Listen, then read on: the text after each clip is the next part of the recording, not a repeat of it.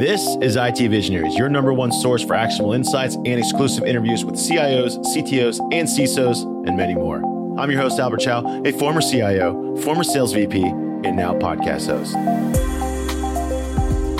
We want better, safer, and higher paying jobs, and those are the kind of jobs that automation is helping enable.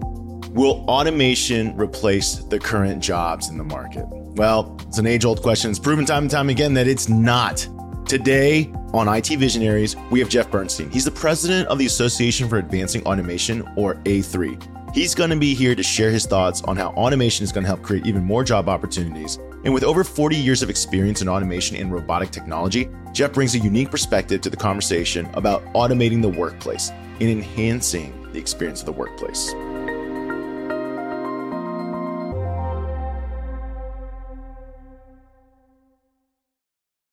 Jeff, welcome to the show. Thanks for having me. I'm looking forward to the discussion. Listen, for all of our audience members who may not be familiar with A3 and what it does, can you let's start there. What is A3? What does it do? Who's a part of it? Give us an idea of what it's all about.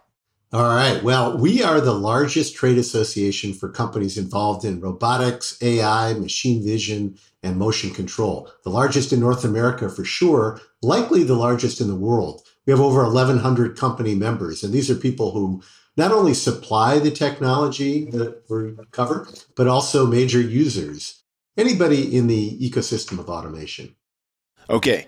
And when you say automation, you're talking about, you mentioned robotics. Does it also handle like software automation? Uh, there's going to be companies that, for example, RPA, uh, which many people call robots, but they're not actually robots. They just work inside of machines. Is that part of your trade as well? No, we don't really have a lot of RPA companies in the association. It's more companies that are making hardware and software for robotics and artificial intelligence in industry and in warehousing and distribution, agriculture, construction, just about any industry you can think of is automating right now with these tools.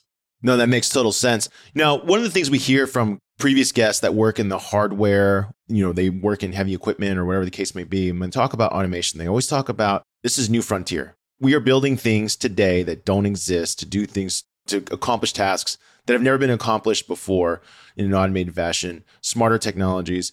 What are some of the top things you hear your trade members talk about the most? What are they most concerned about? What are they most excited about? You know, I think this is one of the things where these are the people literally inventing the future. So I think I always think to myself, like, hey, what are their biggest challenges? Because I think based on our guests, we know that everyone wants to automate, but there's always challenges, right? Implementation, skill sets. Are they going to displace too much workforce? What are some of the things that are, you know, I guess standing in the way or hurdles that are the team and the members are trying to overcome right now? Right now, the biggest challenge for companies is to find people. So if it wasn't for the automation, a lot of these companies would be struggling even more than they are. Mm.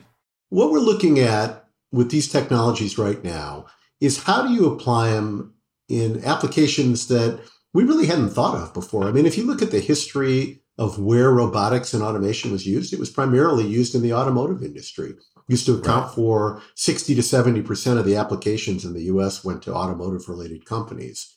It's all changing now because companies are able to take these tools that are, like you said, the innovations are making them much better and say, hey, what can we do to pick grapes or what can we do uh, even in our homes or in a retail environment or in a restaurant? So the applications are emerging well beyond factories they're coming into closer contact with people, which brings up all sorts of issues related to how do we work collaboratively with the technology? And how as a society do we benefit from these tools so that we're not doing the kinds of jobs we don't want to do, dull, dirty, dangerous jobs. We want better, safer, and higher paying jobs. And those are the kind of jobs that automation is helping enable.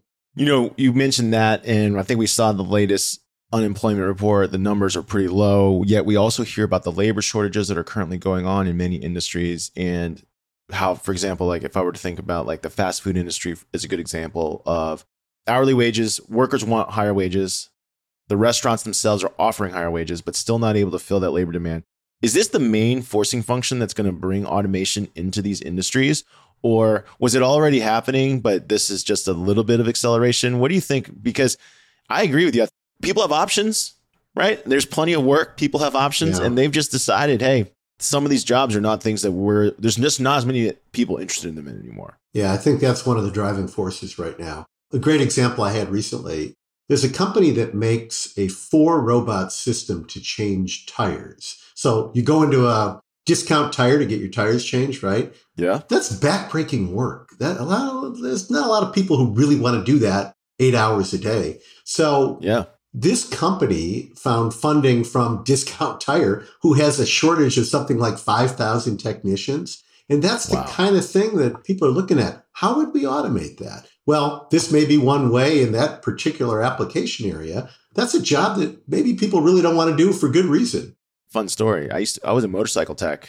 That was my first job out of college. I just liked motorcycles, but someone told me, and then I didn't learn until I got there. It's like the problem with being a tech is you actually do the things you dislike the most, meaning you're going to do oil changes and tire changes. Mm. Like you thinking that you're going to soup up bikes not that many people come in wanting more performance upgrades on their motorcycle. They're really just want their oil changed, exactly. tire change. And I can tell you on the shop floor, that's pre- pretty much what I did. And you're right. It, it's hard work, but it also wasn't interesting. You know what yeah. I mean? I think most techs want to fix real problems. Like that's not a real problem. They don't feel like that's a real problem. Right. I think that's killer, right? Like that makes total sense. I also I'm imagining a NASCAR like pit crew, like me rolling in this robot lifts up my car, my tires get changed super fast, and I'm out the door probably faster than what a human can do. What are some of the other exciting stories? Because like I, I, you mentioned the dangerous jobs. I'm thinking of like when I because it happened just recently. I was at a hotel where uh, someone was washing the window outside. I was like, man, that is dangerous. Like that. This guy every day puts their life, that person's life on the line. The whole industry does. It feels like that should be automated too. Like, could we put some type of Roomba thing going up and down the windows to clean that? I don't know. Actually, people have done that. There are there are robotic systems to clean windows, robotics in construction. So again, that, those are kind of oftentimes backbreaking jobs. You can't find a lot of people who want to do them. You can think of just about any industry. Okay, here's one. So I talked about agriculture and picking strawberries. Mm. Well, think about what's happening in the US now. Tighter immigration laws, Yep. It's hard to find people who want to do that work. And so if you can automate it and use robotics and artificial intelligence, that's a that's a win. This trade group, the A3 trade group, how do you best see yourself as accelerating this? I guess it's knowledge transfer. Like how would you best describe what it is you guys are doing because I get it. Like these groups, these people, whoever's in this industry, you need to learn from somebody. You're doing things that no one's done before. Exactly. It makes total sense. Where do you see your role in accelerating this knowledge transfer? Do you see you have a, a different role? No, yeah, that's it's exactly the most important role of the association is to educate companies on how to successfully apply these technologies. Where do you turn to learn? Well, automate.org is our website. We've got all these papers, we've got all these videos, all the companies who make the stuff. We're the resource for companies who want to get started in automating. You know, you asked earlier what are the drivers of it? You know, the pandemic helped open people's eyes to if I can't bring people into work, even if I had people, yeah. if I can't bring them into work side by side, like in a food processing plant or something, it's not safe to do. How can I keep production up, possibly using robots? These are the kinds of things that companies are looking at and they need to know well who's doing it already and that's one of the key roles that we play for yourself how long have you been i guess overseeing or been involved with a3 i've been with the association since 1983 so almost 40 years and i was actually working in robotics with another organization that our organization broke away from two years before that so i've been involved in this over 40 years now i've been leading it 15 years now you know, you mentioned obviously the 2020 pandemic was a big catalyst and driver. What are some other historical events that really have accelerated, I guess, the pace or the desire, the appetite to invest in automation? Well, I think some of the advances in the technology itself, right? It's become easier to use, less expensive. You have robots now that are safe to work side by side with people. You have mobile robots working in warehouses and distribution centers. So there's been a lot of advances in the technology itself machines are getting smarter thanks to artificial intelligence. They can see better yeah. thanks to improvements in machine vision. So, you know, that's a really important advance is that all these technologies are coming together now, making them easier to use. So that's that's been really critical, I think. And another thing is the competitive the competitive global environment that we're in. So when I got started, you know, the US was sort of second in the world to Japan, who had taken the lead, and maybe Western Europe was in there too. But now look what's happened. The biggest user of robotics in the world is China. Now, that's almost mind boggling when you think about that because they had uh, unlimited pool of labor and sure. companies were shifting manufacturing to China because they were chasing low cost labor. Why is China now the leader in applying robotics technology? It's because they understand that you can't hold on to all that manufacturing if you don't have the best quality and the fastest delivery time and the best productivity. And how do you achieve all that?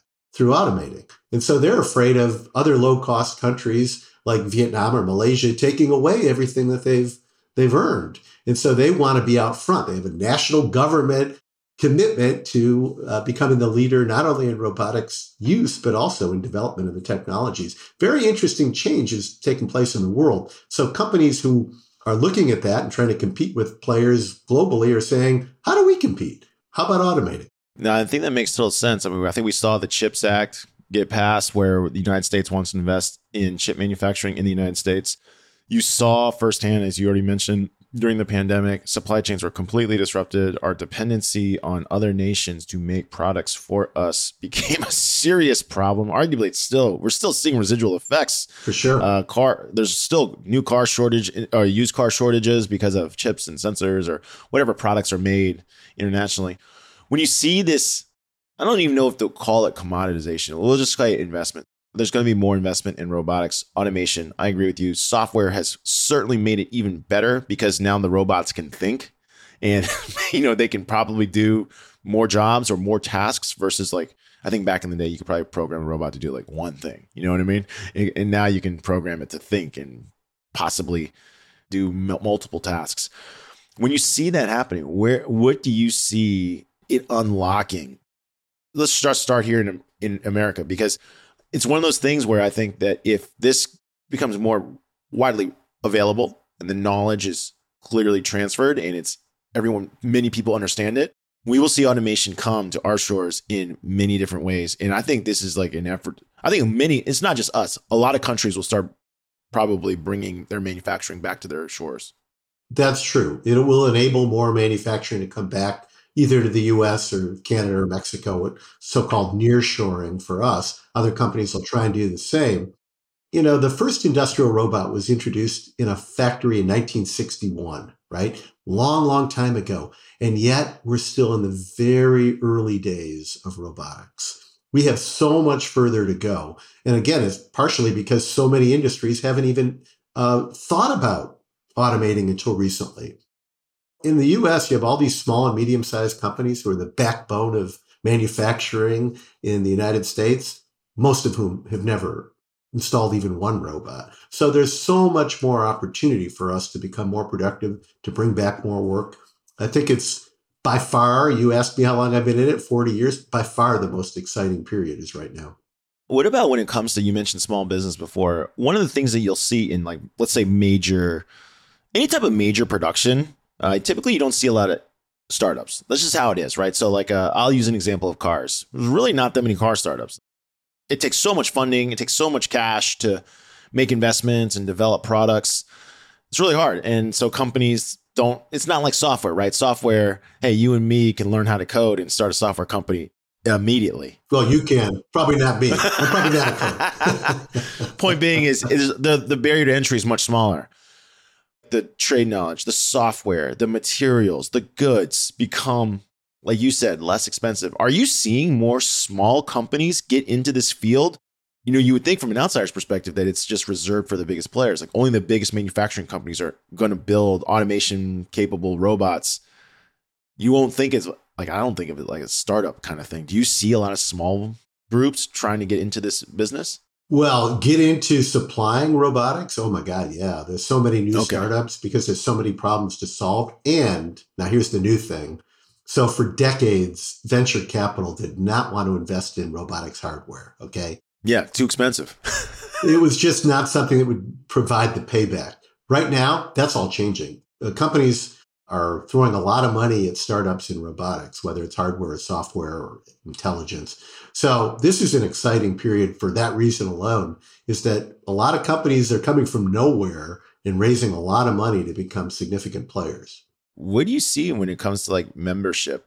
Has membership to A3 just what, what's happened in the last like let's say 10 years for A3 membership? Are you seeing like Well, so one of the things that we did at A3, we used to have a lot of forward facing associations. We had the Robotic Industries Association, we had the Automated Imaging Association, the Motion Control, and they were all managed by the same people and under the umbrella of what was A3 or a precursor to A3. But what happened was major companies came to us and said, listen, why are you making us join multiple associations? Mm. We need all of these technologies. We need robotics, machine vision, motion control, AI, and more. So we ended up eliminating all those, what I'll call now sub brands. And now there's one major brand. This just happened. We just incorporated it all last year. And so as a result, this 1100 member companies is the most we've ever had. We used to have companies that were joining multiple associations. Now they only count once in our association. So, yes, to answer your question, we are seeing growth and that will continue to grow. But it's also growth in the kinds of companies who join. Yeah. So now we have the ability to get Microsoft and Intel and Google and all these companies who said, like, we don't understand your system here. I don't want to join just a robotics associate. So it's that's been a really important change. And uh, it's exciting because there's so many companies out there who, you know, we're still trying to reach. And, and we're a global organization. We're not just a US based organization, though most of our, our members are from the US, but um, I would say at least 20% of our members are, you know, around the world. And I'm talking about Japan, China, Korea. Yeah. Um, we've got members. It's just going to grow. Yeah. It, it's really, like you said, it's just going to grow. The, the way you described it makes total sense because if I'm a person that like let's use machine vision, right? And I'm making the optics. Well, I belong to the robotics conference because my optics are going to be used there. If I'm a software writer for that, if I write software for machine vision processing, I'm going to want to be there because I'm going to want that be incorporated into more machines in the future describe the scope, size, and scale of A3 for anyone out there who's like not sure what they're talking about. Because I, you know, I've been to I've been to a lot of conventions. I've been to NRA, and I'm not talking about the gun. I'm talking about National Restaurants Association. Okay. Yeah. All right. Yeah. Yeah. It's pretty crazy. Like for you, I was like, I went there and I was like, this sounds like the gun place. They're like, no, no, no, it's for restaurants. I'm like, oh, okay. I go, it's, it's it's called NRA. This is straight up. It's called NRA. It was huge conference. I know. Funny story about it is like the whole floor is kind of kind of sad uh, in my opinion because the whole floor was like vendors showing that their food how it tasted and how little preparation it took and how long it could last which makes total sense that that's what restaurants want but i was like oh man this is basically like a chemistry com- like it's a chemistry convention. But anyways i got off topic. Give us an idea. What does a3 look like? Where is it held? What can a person who's coming for the first time what would they expect to see you're talking about our Automate show. So our yeah, Automate the Automate show, show, yeah, yeah. Sorry. So so that'll take place next May 22 to 25 in Detroit. This is the benchmark that tells you how fast the industry is growing. That Automate show in 2011 had a couple hundred companies that occupied maybe 40,000 square feet of exhibit space. In 2022, it had over 600 companies and occupied nearly a quarter million square feet of exhibit space. All right. You just said went from 40,000 to a quarter million. So 5x the floor space. 6x. 6x. Sorry. 6x the floor space. Yeah. That's since 2011. And it'll be over 300,000 square feet in 2023. We have almost no space left. If you go to automateshow.com, you look at that floor plan, you'll wonder, wow, how are they going to get more companies in here? So that's the best indicator. We had 25,000 or so people register for the show in 2022. That number should grow in 2023. We had a line and um, out the door to sign up for exhibit space for 2023 after just the first day of the show. Our sales team never got to leave the office. They never even got to see the show that they sold. I want to be on the sales team. That sounds like an easy job. Unbelievable. it's a hard job, but it's it's unbelievable how much demand there is because there's so many companies who want to automate, and Automate became the show in North America. It's the largest show in North America for robotics and automation and these technologies. And we were we were nowhere in 2011. We were a you know a minor show. Now we're a major event globally.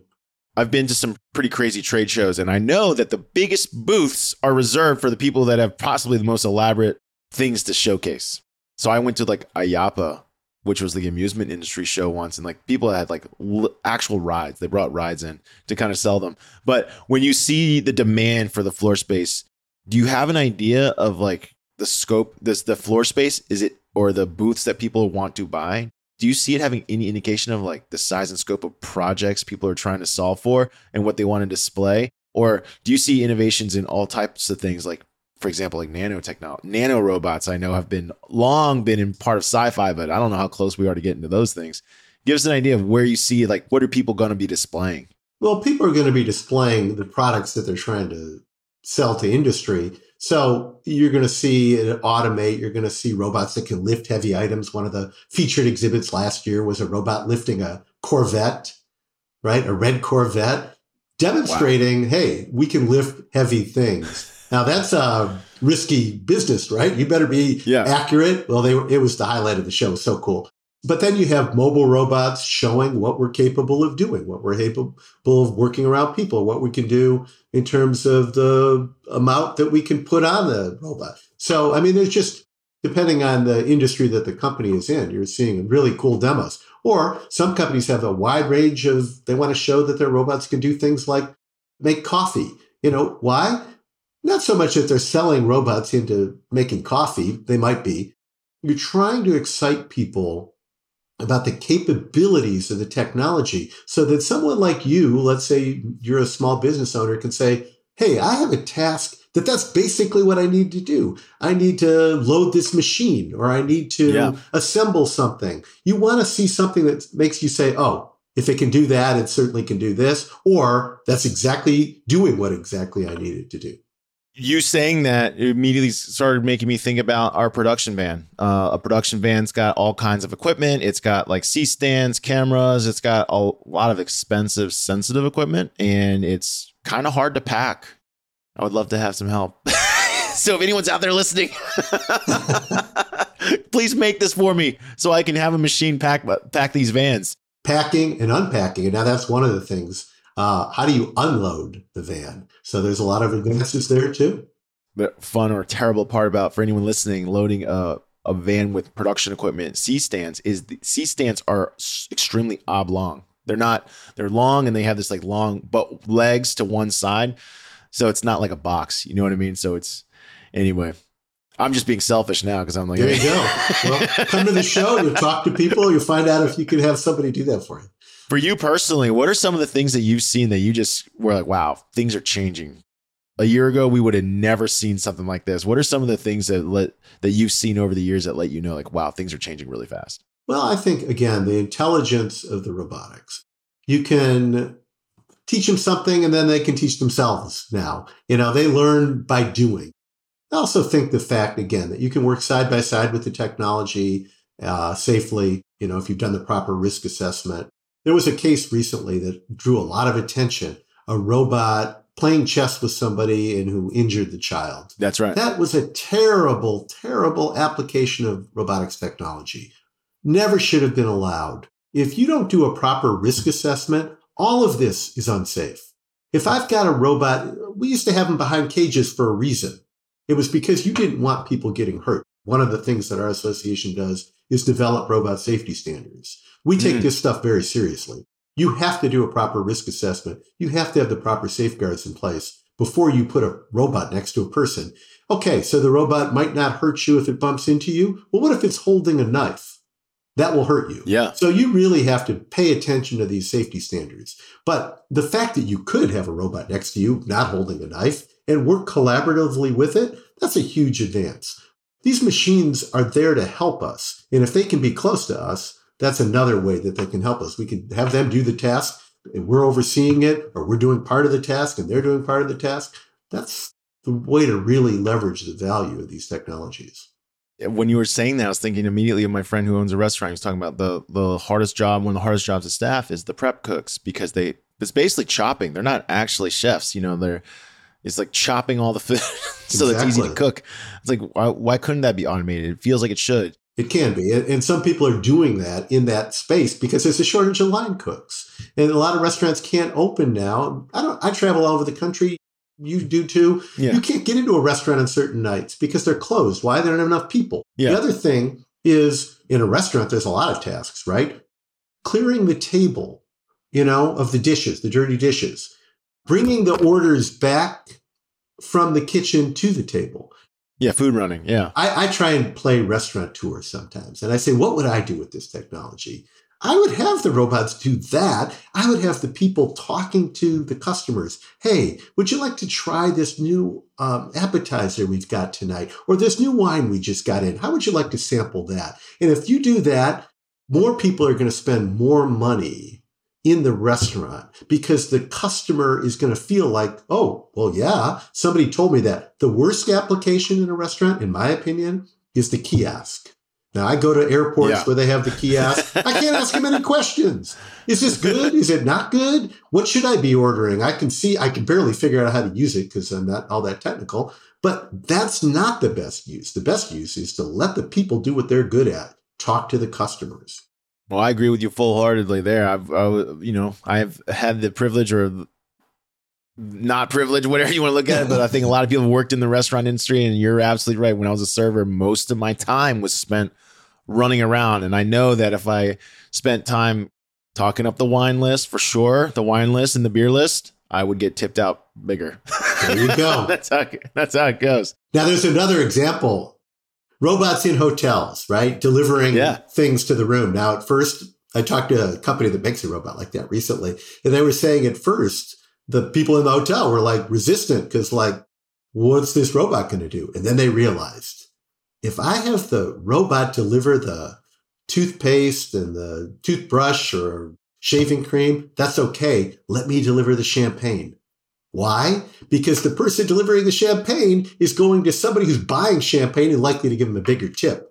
Very smart. And listen, I think that for the longest time, a lot of people have been resistant to automation, meaning the public. You know, the people say it's going to take up jobs, but I think history has already proven that technology doesn't take away jobs; it just creates new ones. That's otherwise we would, you know, we would still be using plows. I don't know, the uh, hand drawn plows.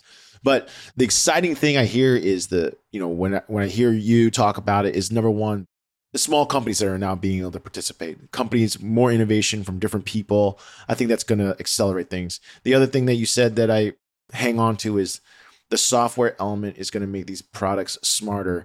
So, like in our chef example, right? Basically, you need the robot to recognize what it's cutting. It needs to recognize how to cut that thing, yeah. and it has to. So it's got to have all these different. It's basically got to be smart because no one wants to come to the robot and like we're doing carrots, push a button. Then they're gonna bring all. You know what I mean? Like they're we're doing peppers, do it, push a button. Like they want. I I know what you're thinking is like they're gonna want it to cut on demand whatever needs to be cut in the way they need it cut, without thought, um, without human intervention and I think the way you describe it is exactly the future, which is going to be it's a blend. It's a blend of human interaction and machines are going to handle some of the things that, you know, it's not really we're not suited for repetitive tasks. Like people inherently your mind gets bored of doing the same thing. This is who we are.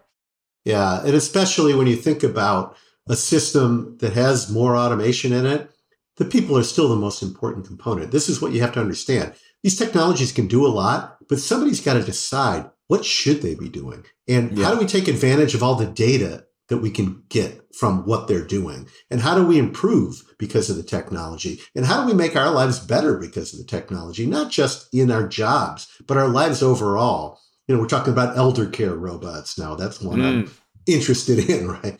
So you have to really look at how to take advantage. They're tools. If you didn't call it a robot, if you called it a computer, you wouldn't be afraid of it now, right? As to the jobs issue, we've looked at this since 1996. We found something really interesting over this whole period of time. Whenever robot sales go up, unemployment goes down. And when robot sales go down, unemployment goes up. Huh. The economists tell us, oh, you're not proving causation, you're just showing a correlation. And I'm like, yeah, but you're not proving that robots are job killers if during the greatest period of robot expansion in the United States over the last decade, unemployment fell from 10% to 3.5%. We're at record lows right now, If there's great expansion of robotics. How is that a job killer? That's a job enabler. Let's make our jobs better in creating more jobs. I like that. I like that point right there. You, like you, to anyone who's a non-believer, it's like you, you can't prove that it's killing jobs, basically. Well, Jeff, it was awesome having you on the show. But before you go, it is time for the lightning round. The lightning round is brought to us by Salesforce Platform, the number one cloud platform for digital transformation of every experience. Jeff, this is where we ask you questions outside of the world of work so our audience can get to know you a little bit better. Are you ready? I'm ready. Okay. If you could have something automated for you personally right now, what would it be? Oh, that one's uh, pretty easy. I, I hate doing the laundry.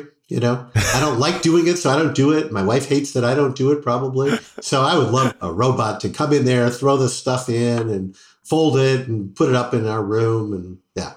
Listen, I we had LG, LG's uh, in, like the leader of their innovation department on our show. And that's the first thing I said to him. You got to figure out a way to fold clothes because people hate folding clothes, and uh, it's a, it's a tough one.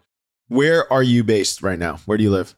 Near Ann Arbor, Michigan. Our office is in Ann Arbor. And we looked you up. You are a University of Michigan grad. Is that right? Accurate? Go blue.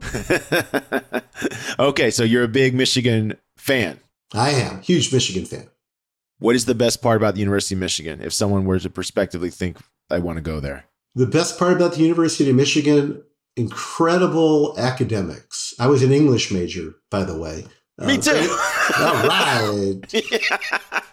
Um, my brother is a professor of screenwriting there, so I'm very partial to the screenwriting program. So, yeah, uh, University of Michigan is a great place for academics. The sports, of course. I mean, you know, I'm a yeah. big sports fan. Great football teams, basketball teams. So, I mean, uh, it's a beautiful campus. I, I just love the University of Michigan. There you go. My son's an ice hockey player. He wants to play at University of Michigan, but I'm like, hey, listen. Great hockey put, team. Yeah. They put out a lot team. of NHL dudes, so I don't know.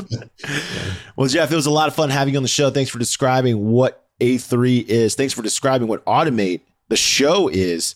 It sounds like an exciting place. For anyone interested in going, check out automate.org. Uh, you'll be able to see and get more information about the organization as well as the event. Jeff, it was awesome having you on the show. Thanks for sharing some of the stories. I agree with you in your perspective on automation. I see it as a blend. It's always going to be a blend, um, and I agree. Like it, I think this is good. I think more automation is good for society because the reality is we don't want to do repetitive things. Like we, people, we just don't like doing it. And listen, the next thing that we also need to solve is how to get kids to school because I've been stuck in some carpool lanes. It's it's it's a it's a big problem. We got to figure this okay. out. All right. Well, thank you very much. I enjoyed being here. Awesome. Thanks for joining us today on IT Visionaries.